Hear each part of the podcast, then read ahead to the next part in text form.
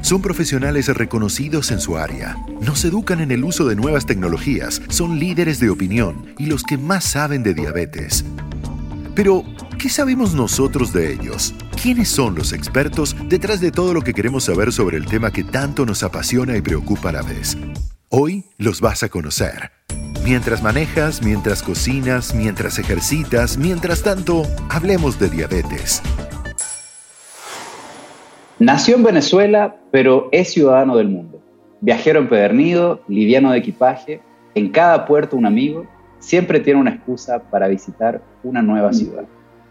Nunca pasa desapercibido. Fashionista, metroman, divertido, deja a su paso su esencia personal y única. Es un foodie, chef y gym addict. Médico internista, diabetólogo, docente e investigador. Creador de algoritmos científicos y otro no tan científico apasionado en todo lo que hace, único e irrepetible. Ladies and gentlemen, el doctor Bruno Grassi is in the house. Bienvenido Bruno, muchas gracias por acompañarnos en Mientras tanto hablamos de diabetes. Hola, hola, hola Matu, hola André. Oye, gracias por tan linda presentación y saludos a toda la gente que esté escuchando este podcast. Hola a todos, bienvenido Bruno, qué lindo tenerte con nosotros. Hola, qué lindo estar acá con ustedes una vez más en, el mundo del audio ahora. Innovando en el formato de los podcasts. Eso. Bien, bueno, como siempre decimos, sin más preámbulos, arranquemos con, con esta entrevista para acompañar a toda la audiencia de este canal en Mientras tanto hablemos de diabetes. Entonces, la primera pregunta para ti, Bruno, es, em, nos gustaría saber un poco de tu historia. ¿Es cierto que naciste en Venezuela? ¿Cómo llegaste a Chile? ¿Y por qué decidiste estudiar medicina? Es cierto, todo lo que han escuchado es cierto. Eh, mi familia es chilena, eh, pero en los 80, en la época que estaban todas las cosas súper revueltas acá en Chile por la parte económica en la dictadura, eh, hubo un éxodo masivo de chilenos a Venezuela, que en ese momento era un paraíso financiero, cuesta creerlo, y ahí mi familia se fue allá a buscar trabajo y todo eso, y había un montón de chilenos, se fue toda mi familia, que era básicamente mi familia materna, mis, dos abuelos que funcionan como padres en mi estructura familiar, eh, mi mamá y sus dos hermanos, eh, y yo, que era como el, o sea, yo no había nacido todavía, se fueron para allá, eh, y allá nací yo como a los, al año. Y mi mamá, de hecho, allá conoció a un, chile, a un chileno que también vivía allá, y ahí, nació, ahí nací yo, en Venezuela.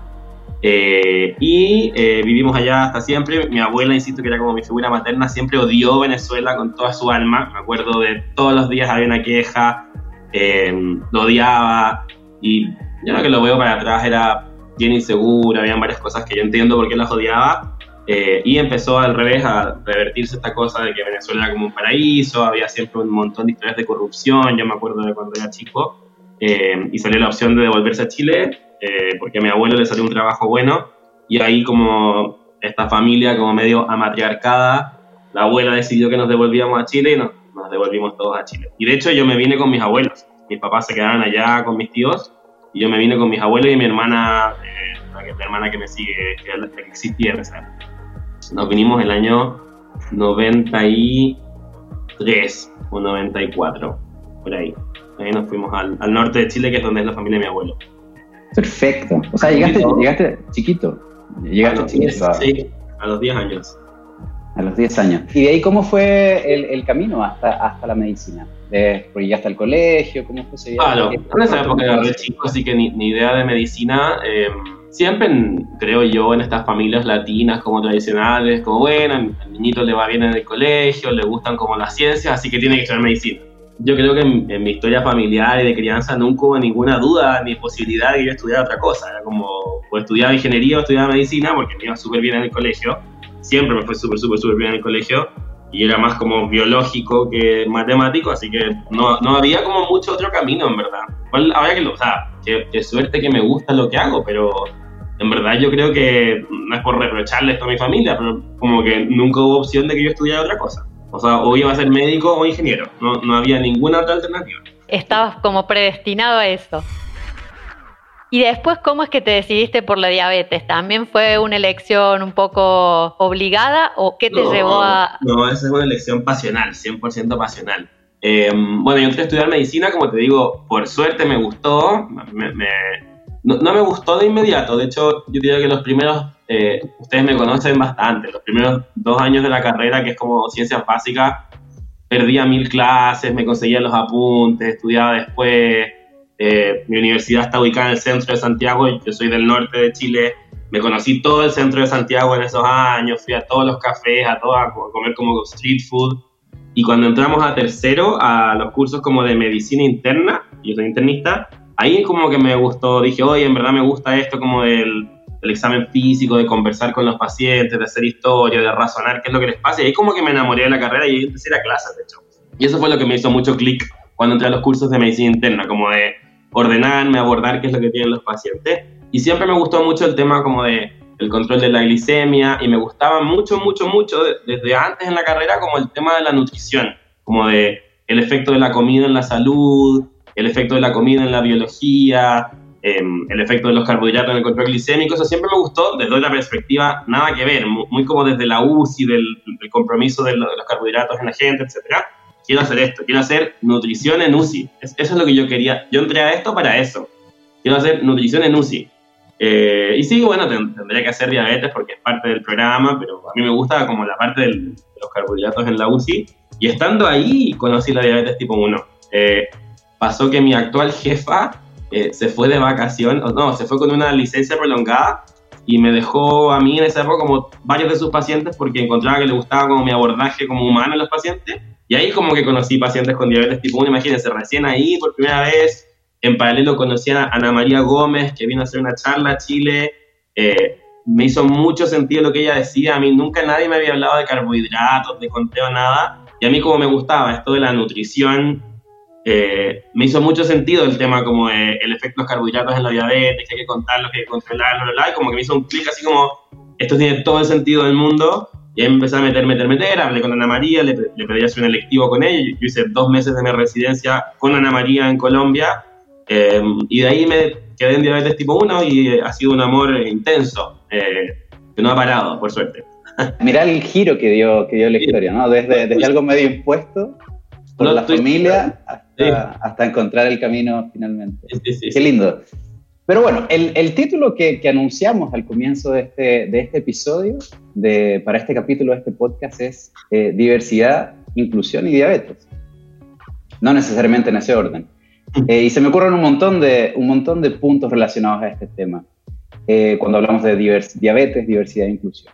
Entonces, ¿qué, qué, qué te resuena cuando, cuando mencionamos estos conceptos juntos eh, sobre diversidad e inclusión en el mundo de la diabetes? Creo que eso es una tremenda deuda que tenemos en salud con nuestros pacientes con diabetes y que nos segrega gente, nos limita, la gente que no accede a buenas terapias se complica más, queda ciega antes, etcétera. Como encuentro que es un temazo el tema de universalizar el acceso y la inclusión de las personas con diabetes a la terapia que les corresponde. Esto nos toca para lo que quieran, para bombas automatizadas en diabetes tipo 1, para drogas buenas en diabetes tipo 2, para suplementación de enzimas pancreáticas en diabetes pancreatogénica. O sea, en todas las diabetes que veamos eh, hay un tema importante de recibir la terapia que te corresponde y no la que puedes pagar. Creo que ese es un temazo en Latinoamérica, no sé cuándo lo vamos a resolver, eh, y que a veces es bien terrible. Está en la consulta, es como, en verdad no puedo hacer nada más con esta señora. Como con las herramientas que ella tiene, yo no puedo hacer nada. Como... Es muy cierto, ¿no? Y bueno, Chile es una situación un poco particular dentro de Latinoamérica. Hay ciertos beneficios garantizados, pero es una excepción. No es, no es lo que ocurre en la mayoría de los, de, los países. Y desde el punto de vista científico, tuyo como, como investigador o como generador de conocimiento, ¿ves algo de diversidad e inclusión también eh, que sea relevante? Probablemente eh, creo que en, no sé si como diversidad e inclusión, pero creo que lo otro que nos pasa en Latinoamérica, eh, cuando vamos como a, congresos mundiales y hablamos con gente como prestigiosa, que uno cuando los conoce los aterriza, que son gente básicamente igual que uno, es que no tenemos recursos para hacer las cosas, como muchas veces con gente de Norteamérica, Europa, es como, ay, ¿quién te tabula los datos? Como, no, lo hago yo en, en un ratito que tengo entre pacientes, me siento en un Google Drive, no tengo un programa estadístico, lleno mis datos o, subcontrato, entre comillas, a un ayudante. Como que creo que en esa parte también como, como el tema como de incluirnos en el mundo eh, científico a nivel mundial, creo que Latinoamérica tiene todo el potencial de hacerlo, también estamos como segregados por un tema de que no tenemos los recursos, ya sea tiempo o de economía o lo que sea para, eh, para poder eh, llegar a estar al nivel de lo que está un norteamericano o un europeo. Estamos así súper segregados en ese tema y también nos pasa un poco esto mismo parecido que hablamos con la terapia, como que al final es como, claro, Latinoamérica es más mala en investigación, se hace menos conocimiento, pero eh, ¿qué hago si el tiempo es limitado, los recursos son limitados, hay que ver a los pacientes, etcétera? Mientras tanto, hablemos de diabetes. Continuamos la entrevista. Bruno, y, en este panorama que vos nos contás, ¿cómo crees o cómo pensás que vos o tus colegas especialistas pueden contribuir a, derribar alguna de estas barreras para promover la inclusión y el acceso? Yo creo que en, términos de los pacientes, que es lo más urgente, que es para lo que nos formamos y todo, eh, hay que visibilizar. Como creo que de lo que esto creo que hablo con todos los colegas que conozco de Latinoamérica, pasa mucho que es como una especie de reconciliación con esto de no hay terapia, entonces hago lo que puedo. Creo que está bien, porque tampoco uno puede estar como frustrado todo el día que no puedo trabajar. Pero también si yo, yo siempre le digo esto a mis colegas, como el Estado no va a venir a decirme, oye, me sobró plata este año, te quiero dar drogas para diabetes, es al revés. Nosotros tenemos que ir a tocar puertas, visibilizar, hacer que los pacientes entiendan que ellos tienen derechos que exigir. Como creo que en eso eh, 100% tenemos un rol los especialistas como de empoderar a la gente para que pida sus derechos, pida su salud, pida mejores cosas. Y nosotros mismos también tenemos que ser como advocate de la gente. Em, un poco lo que pasó cuando logramos sacar la ley Ricardo Soto acá en Chile. Cuando necesitaban que fuéramos a las marchas, vamos a las marchas, vamos a la televisión a hablar, porque en el fondo eh, los pacientes solos no lo van a lograr. Los, colegas tenemos un deber. Y creo que pasa mucho, que también lo entiendo, que estar peleando con el sistema todo el rato cansa un poco. Entonces hay, mucha gente que es como, ya, bueno, eh, no, hay, no hay mejores terapias, así que trabajo con lo que puedo, dale, está bueno, pero en paralelo como trabajemos porque esto cambie. ¿ya? Y en la parte de, la, el otro lado que hablamos como de, la investigación, de que estamos segregados en Latinoamérica, también eh, visibilizando lo poco que podemos visibilizar, publicando experiencias, no, no queda, nuevamente, no quedarnos dormidos en eh, no tengo estadística, no tengo nada, así que no hago nada, no, como intentemos como movilizar los recursos que tenemos para, eh, para poder eh, que nos vean. Al final, lo que nos pasa habitualmente, ustedes me han acompañado incluso en parte de estas cosas, nos ven y son como, wow, en Latinoamérica les va súper bien, es como, sí, lo que pasa es que no tengo vitrina para mostrar eso, pero también parte de eso es que yo peleo un poquito por estar en la vitrina. Buenísimo, y, eso, eso es muy, muy valioso, a, a pesar de las limitaciones y las restricciones, la, región, Chile, los investigadores como, como tú, siguen intentando empujar esto y es, vital lo que vos decís. Hay que avanzar en bloque y apoyar en todas las, todas las aristas del, problema. Ahora, más allá de la diabetes, em, cuando hablamos de diversidad e inclusión, creo que no podemos omitir hablar de la comunidad LGBTIQ. Y sabemos que Chile es conocido en la región como un país conservador, y que tú trabajas en una institución católica y tradicional. ¿Cómo, cómo fue tu experiencia como miembro y parte de la comunidad LGBTIQ en el ámbito científico, en esta institución? ¿Y cómo has visto la evolución de estos cambios en los últimos años? Es una eh, pregunta interesante, porque la verdad es que yo en esto me considero un privilegiado, porque yo en particular jamás he como, o quizás eh, no me he dado cuenta, pero yo jamás he sentido como un frene o un pero en mi carrera ni en Chile por esto. Pero tengo clarísimo que es una como posición privilegiada en la que estoy yo. No sé si es porque caigo bien, porque caigo en gracia, porque soy bueno en lo que hago, que lo tengo clarísimo. Entonces como que esas cosas en mi experiencia personal en Chile y en mi trabajo han pesado más que mi condición de, homosexual. Pero tengo clarísimo que en mi país y en mi institución esto no es la realidad de la mayoría de la gente y, que vivimos en un continente donde se discrimina a la gente por esto. Eh, eh, sin embargo, eh, si bien creo que hay una deuda con la comunidad, creo que sí en Chile y en toda la región se ha avanzado a pasos agigantados en los últimos años han habido cambios, esto creo que sigue siendo como un elephant in the room, como quizás algo que la gente como evita hablar conmigo, pero como digo, no he limitado mi carrera, pero al fondo en alguna época yo me acuerdo estudiando medicina hace 20 años, era como, no voy a poder llegar a una posición de nada con esto. Y eso como que creo que las generaciones más jóvenes ya no lo viven. Cuando creo que sigue habiendo un hándicap para la gente en todo el mundo, en todo caso. ¿ah? No sé si en algún país súper desarrollado esto no es un hándicap. Yo creo que en todos lados es un hándicap del lado que lo veas, pero creo sin, sin duda que han habido importantes avances. Por último, a que no te molesten esto.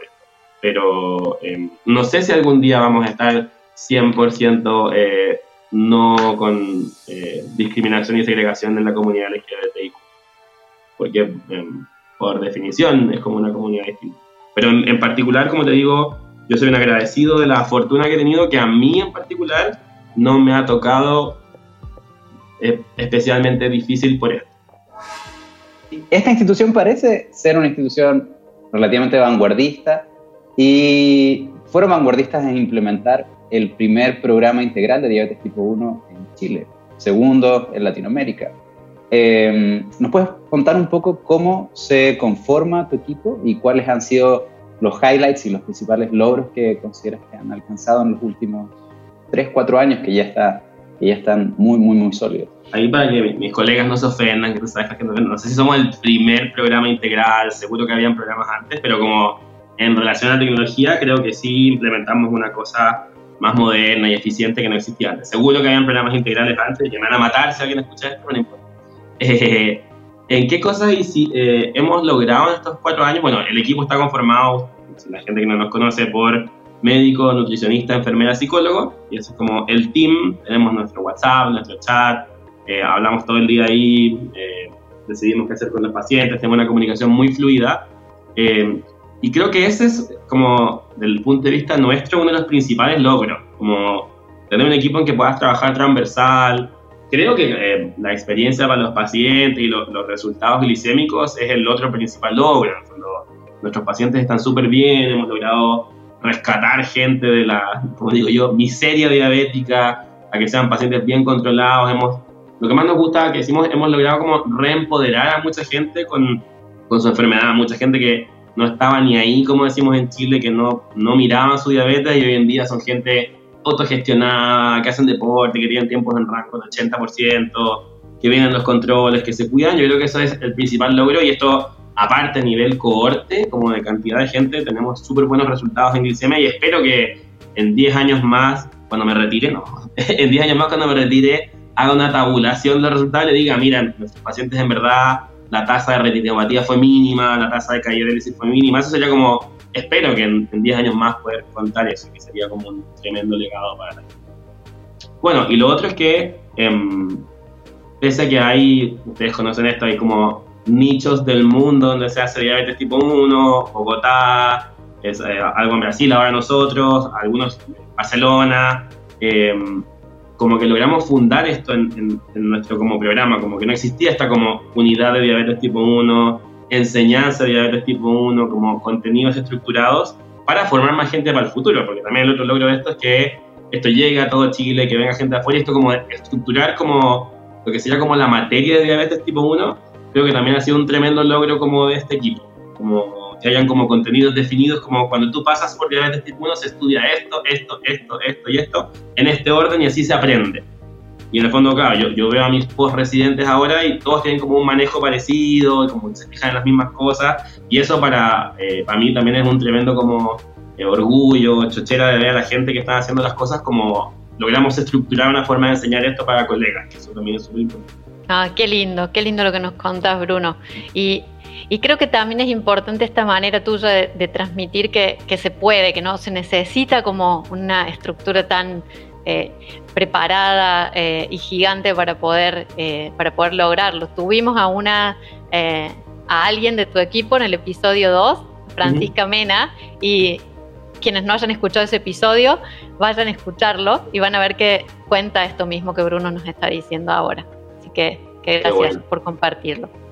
Bruno, y para ir terminando esta parte de la entrevista como más formal, ¿qué mensaje te gustaría dejar para, la audiencia de Latinoamérica que nos está acompañando en este episodio? A ver, un mensaje final para, mis colegas, como dicen en Argentina, métanle onda, como peleen por sus pacientes, hagan cosas distintas, piénsenlo, organicen las cosas que están haciendo y piensen en cosas que le mejoren la calidad de vida y el futuro de nuestros pacientes. Como se puede, hay que meterle onda, me encanta esa expresión argentina, así que métanle onda. Y para los pacientes, eh, también el mismo mensaje en otro sentido, también se puede, hay formas de ayudarlos, se puede estar mejor con, con estas enfermedades, se, se, puede llevar una buena vida, se puede disfrutar la vida, eh, así que también métanle onda. Ese es mi mensaje final, métanle onda. Este es el ping pong de preguntas y respuestas. Bueno, ustedes ya se habrán dado cuenta que Bruno habla muy rápido, pero vamos a ver ahora con cuánta rapidez puedes responder este ping-pong. ¿Estás listo? Dale, dale. ¿Dulce o salado? Salado, pero ay, me da pena con lo dulce. Salado, salado, salado.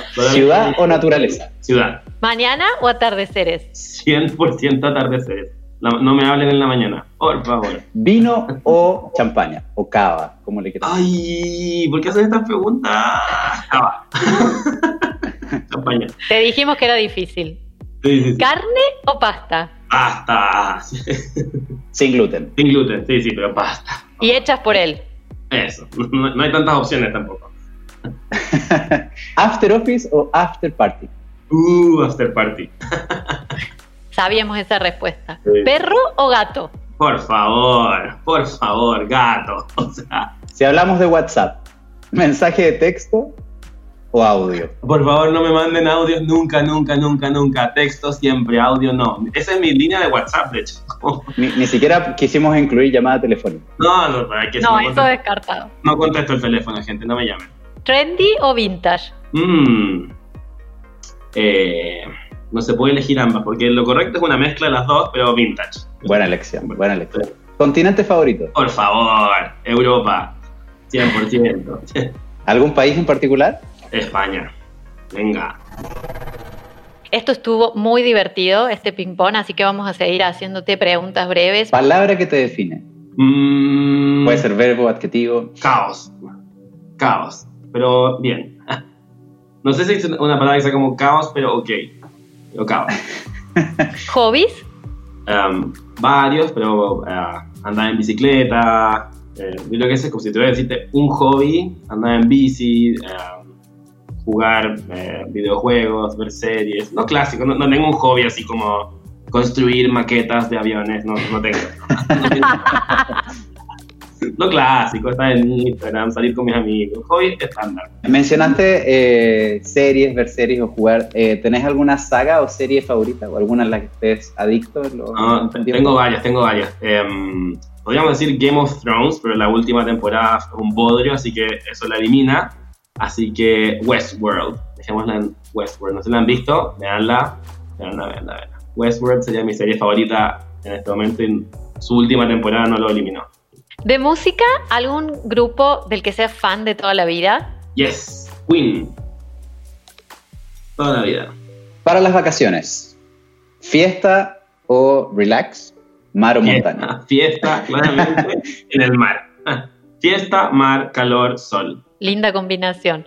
Sí. ¿Y algún ídolo de chico? No, no como uno. eh, ustedes saben que soy como disperso y tengo un poco de déficit atencional, entonces hay como muchos ídolos transitorios. No hay como un ídolo, es como un tiempo las tortugas niñas, un tiempo He-Man, un tiempo no sé quién, pero después se me olvidan. Como- duran como un año cada, entonces no sé si hay uno. Muy inclusivo. Muy inclusivo, muy, muy variado todo. Muy, muy ad hoc a este, a este podcast. Eh, si pudieras traer un momento de tu vida, revivirlo, ¿cuál sería? Am, no sé, ah, qué interesante pregunta. Am, me me va a poner nostálgico, pero eh, me pasa que he hecho mucho de menos a mi abuela y me encantaría traer de vuelta como un almuerzo con ella o un paseo con ella. Eh, ella falleció hace 11 años ya y me daría mucho gusto como que me viera en mi vida ahora. Es como, como estar con mi abuela, me gustaría. Ah, qué lindo, Ay, qué lindo qué- recuerdo. Yo creo que muchos empatizamos con, con- con ese recuerdo. Mientras tanto, hablemos de diabetes. Continuamos conociendo a nuestro entrevistado. ¿Qué te hace reír sin parar y qué te hace llorar sin parar? Reír sin parar muchas cosas, con muchos de ustedes nos hemos reído a carcajadas. voy a decir algo súper feo, pero yo creo que las cosas que más me hacen reír sin parar es como el... Ah, como, esto suena súper feo, pero no es que no se tiene así, como reírme como de la gente o de las cosas que hace la gente, como de las situaciones de la vida, de cuando, cuando alguien dice una pelotudez y como que encuentro a alguien que me resuena con eso, que me pasa con André todo el rato, como eso me da carcajada y me, como la cosa como situacional de fijarte en una cosita que puede ser una tontera, como, no sé, mira lo que dijo Mati este día, eso es como mi, lo que me hace reír mucho, es como la cosa como situacional de la vida y quizás como exagerarlo, como súper ridículo. Eso me da, siempre es como lo que me parte de la risa, es como eso, como las cositas. ¿Y qué me hace llorar? Oye, tantas cosas, porque en este caos eh, son cosas muy random de repente, pero eh, lloro un montón con el, media, con el cine, las series, un montón, siempre lloro con estas cosas. Eh, más que, probablemente lloro más con el mundo de la fantasía que con el mundo real. Como que me da más pena la tele y las películas que el mundo real, eso es verdad. Lloro más con esas cosas. Es como toda la música triste, el violín y el Titanic hundiéndose, me da pena. Querido, ¿Cómo te definís para trabajar? Vemos, ahora estás en tu oficina mientras grabamos. Sí, sí, un caos. Una, una, percepción de cómo es, pero ¿cómo te definís? Como un caos. Eh, pero un caos que funciona. Por eso decía, no sé, típico han visto esta cosa de Instagram como una palabra china que define como caos, que sirve, eso soy yo. No sé si existe esa palabra, pero esa es mi palabra. Eh, claro, eh, como tengo este déficit atencional funcional, estoy todo el rato avanzando en muchas cosas a la vez y estas cosas como que van como floreciendo, floreciendo, floreciendo y terminan cerrándose. Y esa es como mi forma de trabajo y siempre ha sido así, que funciona la mayoría del tiempo, a veces a mí mismo me desespera un poco, eh, pero funciona la mayoría del tiempo, este como caos funcional. ¿Y qué es lo importante finalmente? Que funcione. Bruno, ¿tenés diabetes? no, todavía no. Esa es la respuesta que damos siempre con Fran. Todavía no. Eh, en la época que íbamos a campamento con Francisca Mena, así con lo que conocí en el episodio 2, creo que era, Siempre creíamos que teníamos diabetes, estoy orinando mucho, ahora sí que sí que me dio, estoy listo, eh, pero no, no tengo diabetes, incluso yo, yo he llegado al extremo de hacerme anticuerpos para saber si tengo riesgo, no tengo anticuerpos, no, tengo diabetes. No, no, no, tengo diabetes todavía, siempre pongo ese, todavía no tengo. Y para cerrar estas preguntas breves, querido Bruno, em, ¿qué es lo que más te gusta de tu profesión? De todo lo que nos has contado y todas las las áreas que... ¿De mi profesión como concepto o de mi trabajo? De tu trabajo, de tu día a día, de tu semana, de tu mes, de tu año. ¿Qué es lo que más te gusta? Me gusta mucho por este mismo, de esta sensación como de caos funcional, que existe esto, en el fondo que puedo hacer tantas cosas tan distintas a la vez. Me gusta mucho atender pacientes, pero yo creo que ah, me cansaría de atender pacientes todos los días, entonces tener estos ratos de tiempo como de pensar, de crear, de academia, de conversar con ustedes, de enseñarle a otros colegas, de enseñarle a alumnos, como que me gusta esta como hiperdiversidad de todas las cosas que puedo hacer y la cantidad de gente que me permite conocer. Yo creo que eso es como el, es muy abierto, muy amplio y puedo como expresar este caos, como dado que tengo tantas áreas como las que trabajar, este caos funciona, como que si tuviera que hacer una cosa esto no resultaría.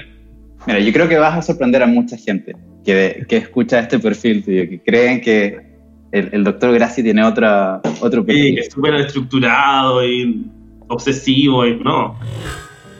Bueno, Bruno, te quiero, te quiero dar las gracias en nombre de Metronic por habernos acompañado en este, en este episodio de nuestro canal de podcast. Mientras tanto hablamos de diabetes. Lo hemos pasado muy bien, nos reímos a carcajadas y conocimos un poco más de tu vida. Así que es un hasta luego por ahora y nos vemos muy, muy pronto. Gracias a todos por, por habernos acompañado durante esta sesión. Gracias a ustedes, yo también lo, pasé muy bien, me reí y qué divertido hacer estas cosas extra, extra diabetes oficial. Así que genial y efectivamente nos vemos pronto.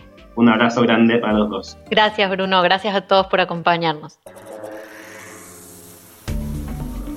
Conocimos mejor al doctor Bruno Grassi te esperamos en nuestra próxima temporada con más entrevistas. Mientras tanto, hablemos de diabetes.